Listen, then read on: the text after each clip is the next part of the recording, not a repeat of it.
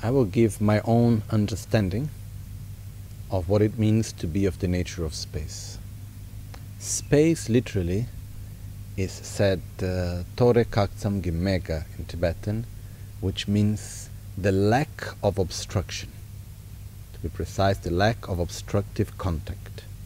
So, what it means there to be space, it means there is no obstruction for something to exist somewhere. This means there is space.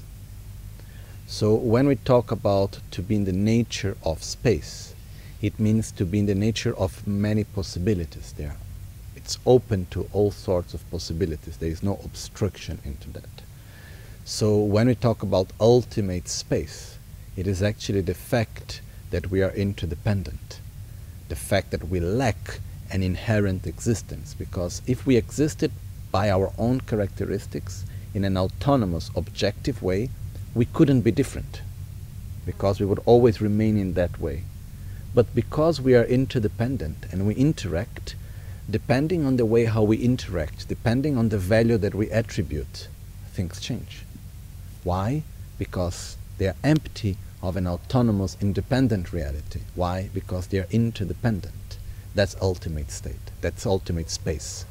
So in the moment that we say that our nature is the nature of space, it means actually that we lack inherent existence. We are interdependent. In other words, it means we have many possibilities.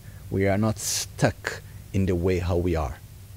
Which, in other words, means if we interact in a certain way, we will get certain results. If we interact in another way, we will get another results. So this depends on the actions that we do, it depends on the people and situations and places that we interact, and it also depends on the identity that we have of our own selves, the value that we attribute to our own selves.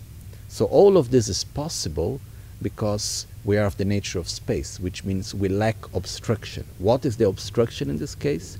Is being of an autonomous, independent, inherent existence.